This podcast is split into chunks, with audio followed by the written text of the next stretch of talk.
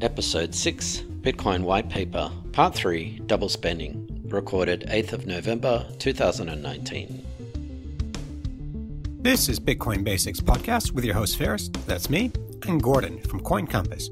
We're Bitcoin advisors and educators supporting business and individual investors to safely buy, manage, and control their private keys, Bitcoins. Visit coincompass.com for more information. This podcast is strictly educational and is not intended to be financial or investment advice. Full disclaimer in the show notes and at the end of this episode. I'm going to finish with this sentence here. So, benefits are lost if a trusted third party is still required to prevent double spending. So, this leads us into the next um, sentence of the white paper.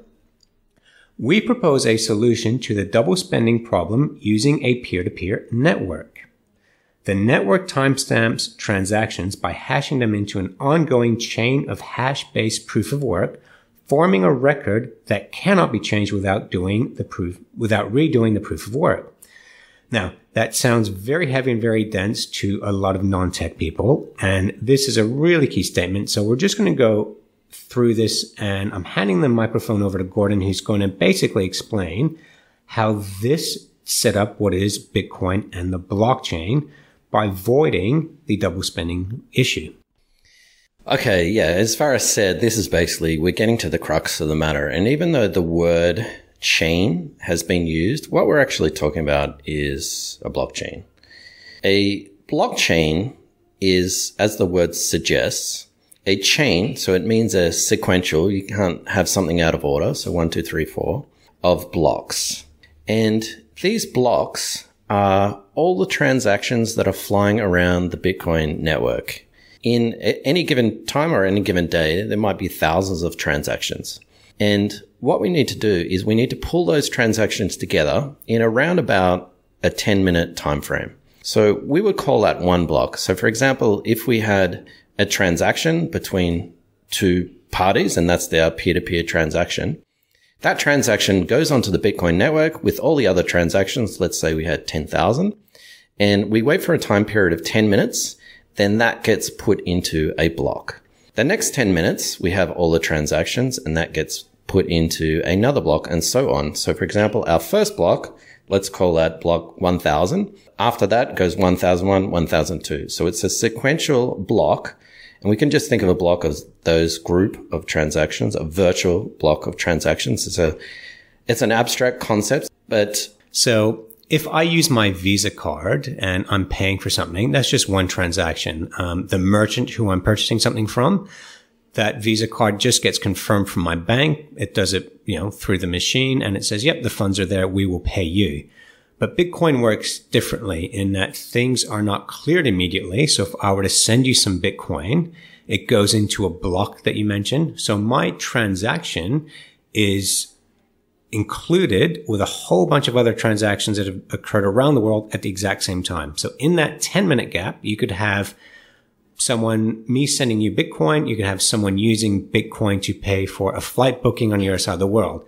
And all those transactions are looped together in a 10 minute block. Have I understood this correctly? Yes. So that's a good analogy. So when you are using your Visa card to pay online, that transaction or that payment is instantaneous. It's pretty much within a couple of seconds. Exactly the same with the Bitcoin network. That transaction is within a couple of seconds. But as you pointed out, the settlement or the clearing of that transaction with a Visa or a MasterCard, even though it's confirmed, it isn't actually cleared or settled for 30 days, for 60 days. With Bitcoin, that settlement happens within 10 minutes. Cool. Now you mentioned the Bitcoin network, and this is, um, yeah, something I kind of want us to be able to understand. So when I use my Visa card, the trusted third party is the bank. The bank is facilitating that transaction. Now, the Bitcoin network is anyone involved in the Bitcoin um, blockchain, which we will um, explain.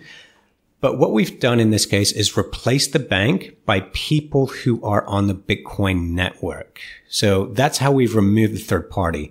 So we've removed the facilitator of the transaction, being the bank, to people that are on the Bitcoin network. So, and anyone can join the blockchain, anyone can join the network. Now, is that again a good way of describing this? Yeah, that's a good analogy. Anyone can join the Bitcoin network. Obviously, it's optional and anyone can transact within the Bitcoin network. But as you explained, there is no third party or trusted institution, which in a financial system is obviously a bank.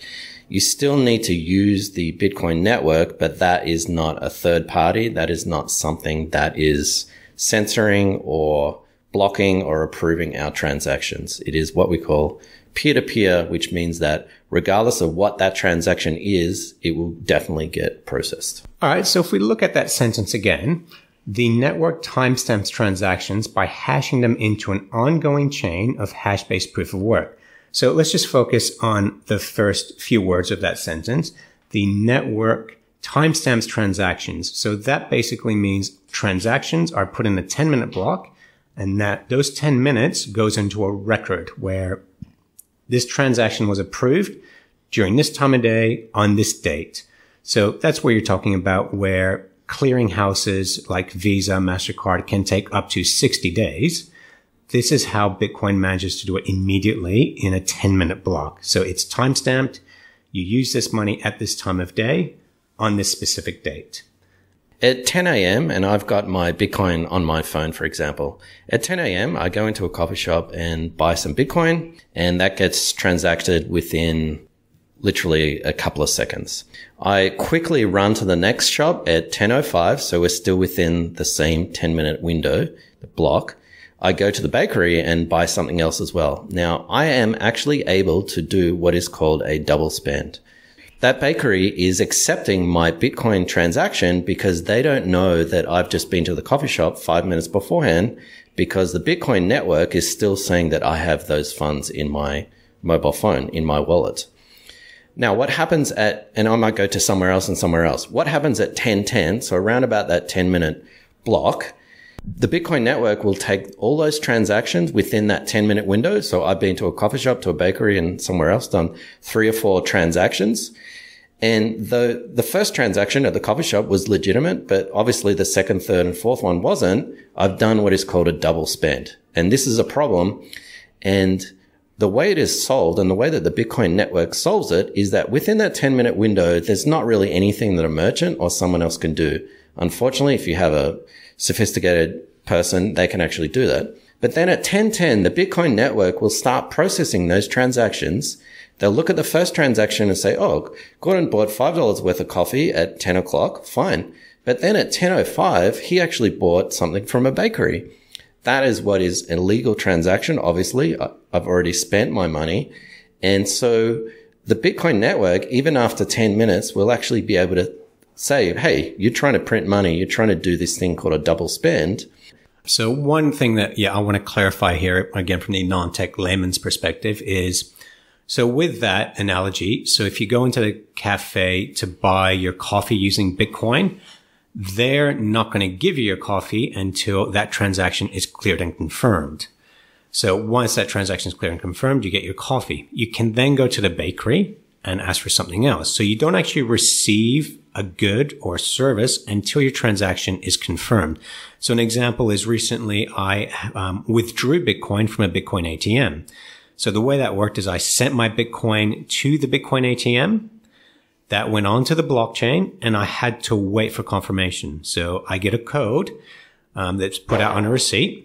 When that transaction is confirmed, I got a text saying your transaction is confirmed. You can now go withdraw the cash. So I had to wait for the cash to be withdrawn. Now, speaking 2018, this is still where Bitcoin has a lot of improvements to do in that it is not an automatic transaction like a Visa card.